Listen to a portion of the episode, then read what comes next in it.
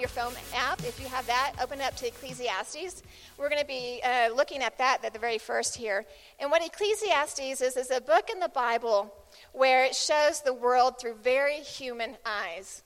Ecclesiastes is where Solomon, he has a search for meaning and significance in life. He explores all the highs and the lows in life that we all face, and he really comes to the conclusion that without God, life is meaningless. So, Solomon in Ecclesiastes 3, he actually shares the, that idea that our life is an accumulation of seasons. In Ecclesiastes 3:1 it says, "There's a time for everything and a season for every activity under heaven." In other words, everyone will experience seasons in our life. There's going to be good seasons and there's going to be bad seasons. There's going to be seasons of financial lack, seasons of financial prosperity, uh, seasons of hurt, seasons of friendship and love. There's going to be all kinds of seasons. But I'm going to argue that although what Solomon is saying is that our life is a season, I'm going to say that if we're not careful, our seasons can become cycles. A cycle and a season are not the same. Seasons can change with the times, and cycles change with us. Seasons are entered into and exited out of, and cycles are a time where we enter into something and never exit out of it. It's like a time warp. And it's hard for us to hear in Amarillo to think of seasons that don't change because we can experience all four seasons in one day, right? But sometimes in our own lives, our seasons can get stuck. And it functions almost like a hamster's wheel, where we're exerting energy, extending effort, growing weary, but going nowhere. It's when time is changing, but the relationship isn't. Time is changing, but my resources aren't. Time is changing, but my mindset isn't. And cycles can be disappointing and depressing because no one wants to spend their life in a hamster's wheel. I was reading about the Vietnam War and about a, na- a man who was Admiral James Stockdale, who was taken prisoner by the Vietnamese. And during the eight years that Stockdale was held hostage, he was tortured routinely. He had no reason to believe that he would ever be released or he'd ever see his family again. Yet, despite his horrific circumstances, Stockdale became a beacon of hope for the other prisoners in the camp. He developed a secret mode of communication to keep away the hopeless thoughts of isolation. And he taught the other prisoners how to create coping mechanisms to deal with the enemy's torture tactics. In short, he kept faith alive where most people would long since let it die. And the enemy wants to use that kind of hopelessness against us that we can believe that things will never change, that this is how it's always going to be. But God wants to reveal to us today that He is not just your creator, He's not just your comforter, He is your cycle breaker. When things seem hopeless, when things seem like it will never change, He's the God of breakthrough. And what Stockdale shows us is that what separates people is not the presence or the absence of difficulties, but it's how we deal with the difficulties in life. That we can actually come out, come back from the difficulties a stronger person. And what has now become known as the Stockdale paradox states that in every circumstance, you must retain faith that you will prevail in the end, regardless of the difficult, difficulties, and at the same time, confront the most brutal realities of your situation. And during his eight years as a prisoner of war, Stockdale looked at a situation squarely in the faith, face each day, yet he never lost faith that he would eventually prevail. There's going to be several examples in Scripture that I want to show you where people were waiting for years for a breakthrough. But then God showed up and he moved something that seems unmovable. So here are just a few examples. In Luke 13, verses 10, it says, On a Sabbath, Jesus was teaching in one of the synagogues, and a woman was there who had been crippled by a spirit for 18 years. She was bent over and could not straighten up at all. And when Jesus saw her, he called her forward and said to her, Woman, you are set free from your infirmity. Then he put his hands on her, and immediately she was straightened up and praised God. Then out of John chapter 5, verse 5, it says, One who was there had been an invalid for 38 years. Can you imagine being in a cycle for 38 years? But when Jesus saw him lying there and he learned that he had been in this condition for a long time, he asked him, Do you want to be made well? Sir, the invalid replied, I have no one to help me into the pool when the water is stirred. And while I'm trying to get in, someone else goes down ahead of me. And this guy cracks me up. He's even complaining about trying to get well, right? So Jesus said to him, Get up, pick up your mat. And at that once, the man was cured, and he picked up his mat and walked. So, have you ever wanted to be free from something that you've had for a very long time? In fact, maybe you even hate what has you in bondage, and it seems like the cycle will never end. And I want to say today that God is the God of breakthrough. And I'm going to share with you a story about King David and his breakthrough. And we're going to be reading in the Old Testament in 2 Samuel. And I'm going to give you just a timeline of his life real, real, fast so you'll know what I'm talking about. So here we see David. And actually, David was just a shepherd's boy who, through a seasons of events, accumulation of events that he ascends to the position of king. So, David, as a shepherd boy, he kills a lion and a bear. Then, after a few years later, he's anointed to be king by Samuel. And then, as a teenager, he kills a giant named Goliath. And then, after his defeat of Goliath, he goes on to fight in war. And then, at 30 is when we see that he actually becomes king. So, it's important here to know that David's ascension is incremental meaning he assumed leadership over parts of the kingdom before he assumed leadership of the entirety of the kingdom. It's incremental because David, God wants to make sure that David's ascension doesn't outpace his development because it can be disastrous to get to your destiny unprepared. It's disastrous to fight for the promotion and then get it and you can't do the job. It's disastrous to ask for the opportunity and you get it and you can't properly manage it. I heard Brendon Burchard say, Why are you asking to go to the next level when you're barely surviving the one you're on? Man, that'll speak, right? So, to everything, there is a time. God knows when to get you there, and He knows what needs to be in you, what needs to be developed, what needs to be strengthened, and what needs to be removed before you get there. So, you've got to trust not only the place God is taking you, you've got to trust the pace. Because God knows the pace that we need to move at to be where we need to be on time. You may feel like you're behind schedule, but I promise when He gets you there, if you let Him order your steps and you stay at the right pace, you won't get there too early and be out of breath, or you won't get there too late and miss your opportunity. So David's ascension was incremental.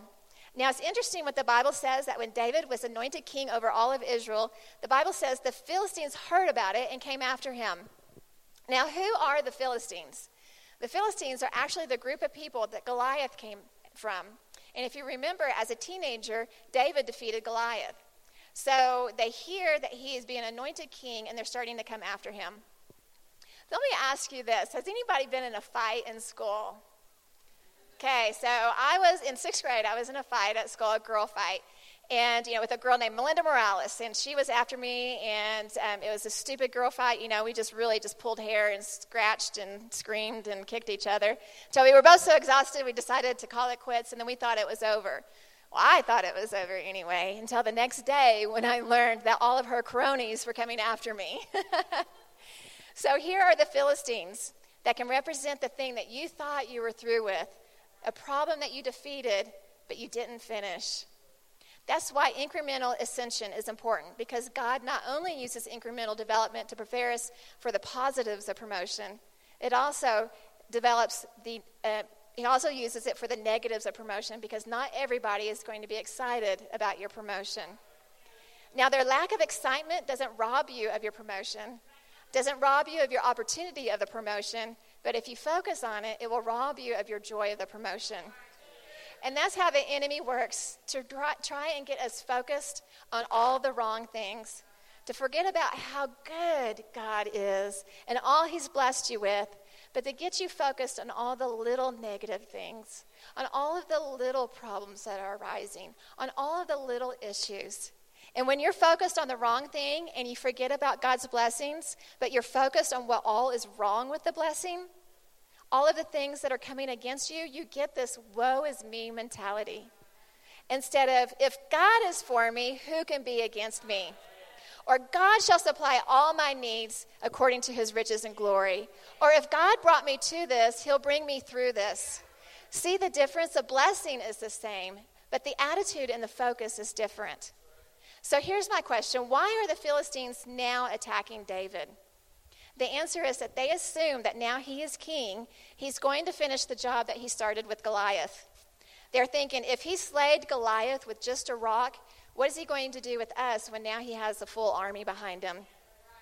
So they're afraid of what David is going to do when he steps into the fullness of his potential. And the same thing happens to us when our enemy, Satan, understands that God has a destiny for you and me. And when we step into that fullness, the enemy is also nervous of what we can do. So, what he does is he attempts to take you out of position before you even get in it. The enemy wants to attack before you have a revelation of who you are and what you can do or the seat that you actually sit in. And so that's why we're so passionate about the Growth Track here. We want to know that you have a purpose. And when you are, eh, you were made with gifts or talents, and we know how special you are here, and the Growth Track helps call out those gifts and talents and helps identify the calling that God has on your life. And we tell our dream team all the time you're not just a greeter, you're not just a coffee maker, you're not just a babysitter. But when you're doing something for the kingdom of God, you're placed on purpose for a purpose. That God will not waste your time. You don't know who's coming through those doors that need to see you. They may never tell you that you've impacted their lives, but I guarantee you, you're impacting somebody.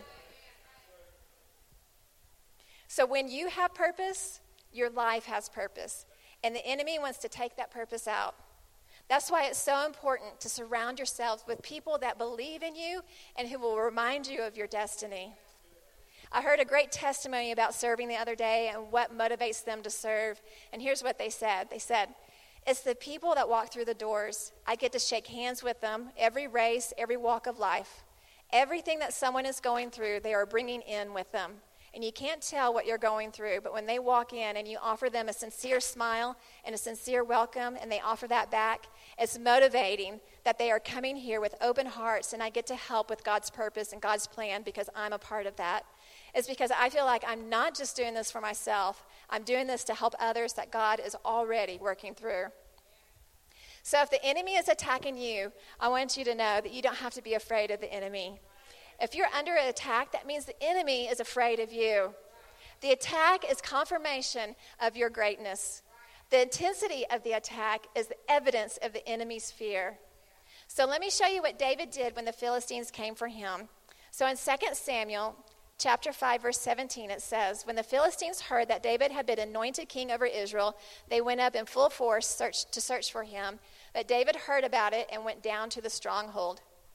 Now, let me just say this about David and about his temperament and the nature of who I'm talking about. David wasn't fearful, he's not running away from the Philistines. David was a fighter. So, if you remember when he was a boy, when the lion the bear came to get some of his father's sheep, he killed the lion and a bear. Has anybody in here has fought a lion and a bear? I don't think so. I mean, and we're even talking about this isn't a zoo, lion and a bear. This is out in the wild. And he didn't have a gun. He wasn't fighting them from afar. He was fighting them with his hands and he killed them. So David was a fighter. Some commentaries suggest that David was such a fighter that he slept with a sword by his side. He was called a man of war. So he's such a fighter that he's going to want to rise up and fight the Philistines. Instinctively, when he's under attack, that's what a fighter is going to do. So he's aware of his ability to fight, but he's also humble. So you can be aware of your ability, but also be humble. Humility isn't being ignorant of what you have, but it's remembering who gave it to you. So David is aware of who he is and he knows what he's capable of doing. I mean, if he's a fighter and a really good fighter, he's probably looking at the Philistines and going, This is no problem. I've got a whole army. I can do this. But with humility, the Bible says he goes down to the stronghold. He goes down and inquires of the Lord, Shall I go and attack the Philistines? Will you deliver them into my hands? The Lord answers him, Go, for I will surely deliver the Philistines into your hands. So David does as he says and um, he thought the, it was over. And um, but after the fight, the Philistines come right back up, rise up, and come back after him. So just think about your life. What are those things that are in your life that you think that it's over and done with, but they keeps rising back up? Are you in a cycle that you're fighting and it seems never ending? The Bible says David goes down again to the stronghold and he asks God again, Should I go? And God says, Yes, but here, do something different. So in 2 Samuel chapter 5, verse 23, it says, Do not go straight up, but circle around behind them and attack them from in front of the poplar trees. As soon as you hear the sound of marching the tops of poplar trees, move quickly because that means the Lord has gone out in front of you to strike the Philistine army. So David did as the Lord commanded him, and he struck down the Philistines. But that always puzzled me. How in the world do you hear marching in the tops of trees? Has anybody ever heard marching in the tops of trees? Well, that's because it's a different army. That's not an army that marches on the ground. That's the Lord commanding his angelic host to go before you to fight on your behalf. See, the Philistines had this line across the valley, and if you couldn't get through the front wall, you couldn't get to the troops that were behind it. So the only way they could win was if they had a breakthrough. And God told David, when you hear the sound of marching in the tops of trees, that meant I went in first. I'll put a break in the wall so you can knock it down. And when David finally got the victory, he renamed the place Baal Perazim, which means the Lord a breakthrough. So David was saying, every time I walk past this place, every time I go through this place, I want to be reminded that God is a way maker. And I think we should as well come up with ways to remind ourselves that God is a way maker. That when there seems to be no way, that God has a way. Put it on your mirror in the bathroom. Put it in your kitchen. Put it in your car. Those places where you're alone and quiet by yourselves, and you need to remind yourselves that. So when you wake up in the morning, before you start your day, you need to remind yourself that no matter what happens today, what comes against you today, that what you have to face today, God has a way. No matter what doors close, a way is already made. No matter what opportunities are denied, a way is already made. I don't care what you're facing. There's nothing that you're facing that isn't under the jurisdiction and the power of Jesus Christ. This may be the most important part of the message because your awareness of God's authority will determine just how much you receive from Him. Often we think it's about our faith. Well, if I just had more faith. Well, don't get me wrong, faith is important. Faith is the substance of things hoped for, the evidence of things unseen. Faith is important, but faith is more than a feeling. Your faith has got to be attached to something. Faith is like an anchor, and no one just takes an anchor and throws it out without it being attached to something. You're going to lose that anchor. So you better tie that anchor to something. And the anchor needs to be tied to your awareness of God's authority the authority of his power and the authority of his word. That's what our faith needs to be connected to. So, listen, if you don't know about this authority, you're going to struggle in your faith. Do you remember the time in the Bible when the disciples and Jesus were in a big storm? And they were in a ship, and Jesus was asleep at the bottom of the boat, and the disciples were freaking out, and they're yelling, and they're saying, Jesus, come save us. Don't you even care? We need you. Come out here. Come save us. And so Jesus wakes up and he gets up and he's all calm, cool, and collective. And he just goes to the sh- edge of the ship and he says, Peace, be still. And the wind and the waves were immediately calm. And it says the disciples marveled at his authority. Their jaws hit the ground. They were like, Who is this man that the wind and the waves obey him? But I want to say, if they knew of his authority, when the storm came up and they saw Jesus asleep at the bottom of the ship, if they knew of his authority, they would have said, Jesus, if this isn't bothering you, it's not bothering me as well. In fact, scoot over, Jesus, because if you're asleep, that means you're not stressing about it, and neither am I. You're going, you must know how this thing works out in the end. So he's not stressing about what you're stressing about. So the awareness of God's authority and power will determine what you receive from him. I'm going to show you three, three people in the Bible that experienced Jesus and their own awareness of his authority. The first one's out of Mark chapter 5, verse 22, and it says, Then one of the synagogue leaders named Jairus came, and when he saw Jesus, he fell at his feet. He pleaded earnestly with him, My little daughter is dying. Please come and put your hands on her so that she will be healed and live. So Jesus went with him. While Jesus was still speaking, some people came from the house of Jairus, the synagogue leader. Your daughter is dead, they said. Why bother the teacher anymore? Overhearing, overhearing what they said, Jesus told him, Don't be afraid, just believe. And when they came to the home of the synagogue leader, Jesus saw a commotion with people crying and wailing loudly. He went in and said to them, Why all this commotion and wailing? The child is not dead, but asleep. And they laughed after him.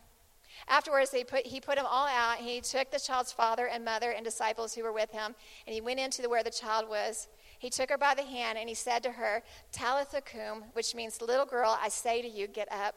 And immediately the girl stood up and began to walk around. She was 12 years old. So he was talking about his authority here and they just started laughing at him. And he said, The girl isn't dead, she's just asleep. And they started laughing, and he puts them out. I love that. Jesus got some swag in him, so. and he said, You think that's funny? Then just get out. So you're laughing because you think it's over. But I can look at a dead situation in the face and I can say, Nah, it's not dead, it's just asleep. Don't put a period where God is putting a comma. So, out of Mark chapter 5, verse 24, it says, A large crowd followed and pressed around him. And a woman was there who had been subject to bleeding for 12 years. And she suffered a great deal under the care of many doctors and had spent all she had. Yet instead of getting better, she grew worse. But when she heard about Jesus, she came up behind him in the crowd and touched his cloak, because she thought, If I just touch his clothes, I will be healed. And immediately her bleeding stopped, and she felt in her body that she was freed from her suffering. And then out of Matthew chapter 8, verse 5, it says, When Jesus had entered Capernaum, a centurion came to him asking for help. Lord, he said, My servant lies at home, paralyzed, suffering terribly. And Jesus said to him, Shall I come and heal him? And the centurion replied, Lord, I don't deserve to have you come under my roof, but just say the word, and my servant will be healed. For I myself am a man under authority, with soldiers under me. And I tell this one, Go, and he goes, and that one, Come, and he comes. And I say to my servant, Do this, and he does it. Then Jesus said to the centurion, Go, let it be done as you believed it would. And the servant was healed at that moment. So, what do all these stories have in common? They were all healed, but they were all healed according to their belief in his authority.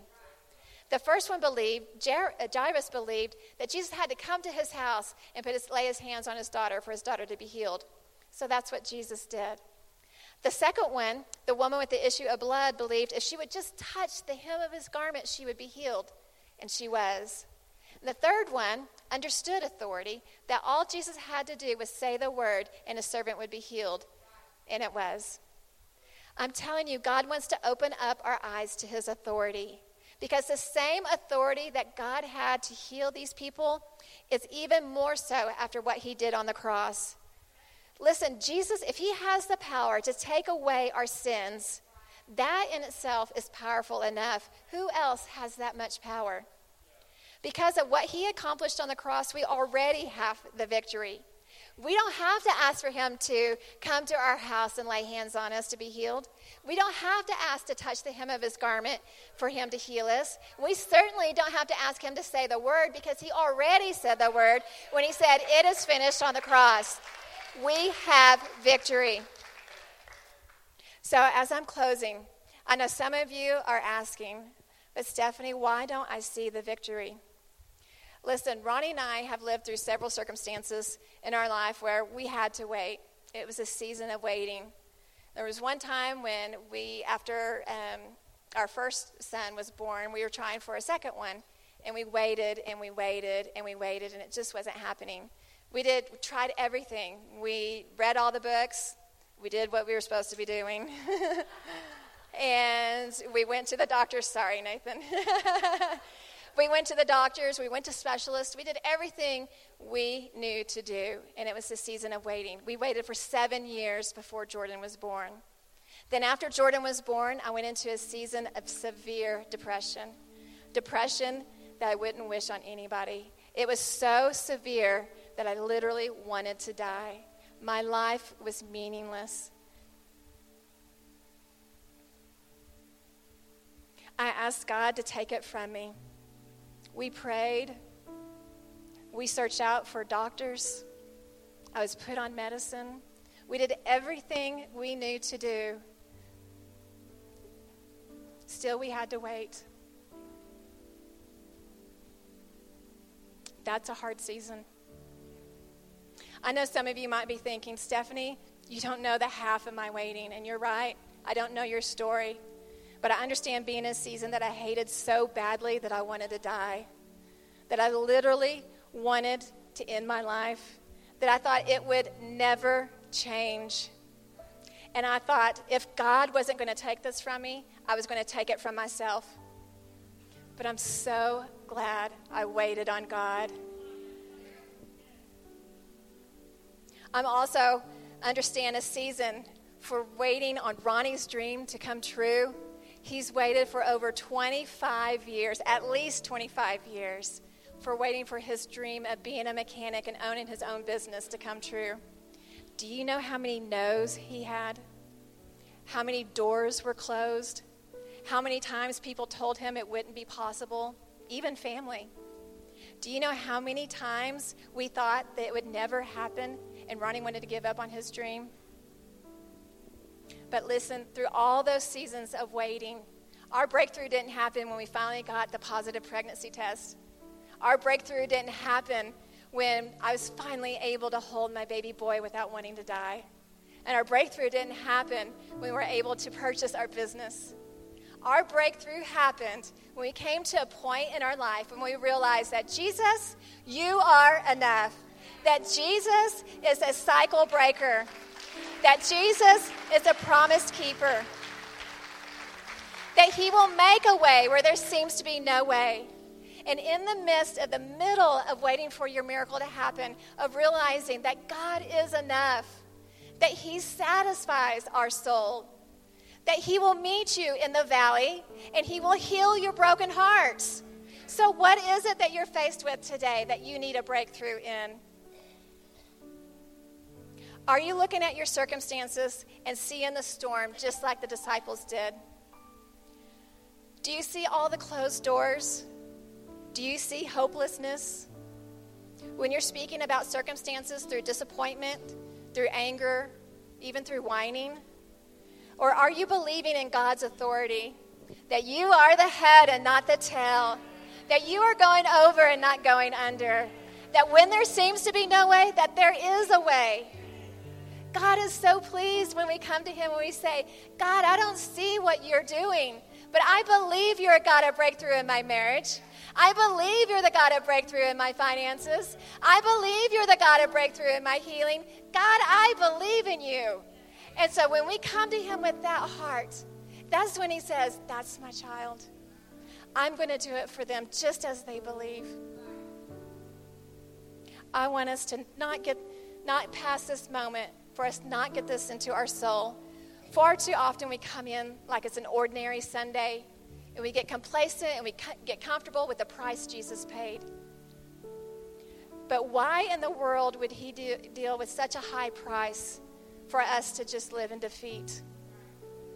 God is a good God, and He is so gracious, and He loves each and every one of us with a never ending love. He paid a hefty price so that we can live in freedom and have an abundant life.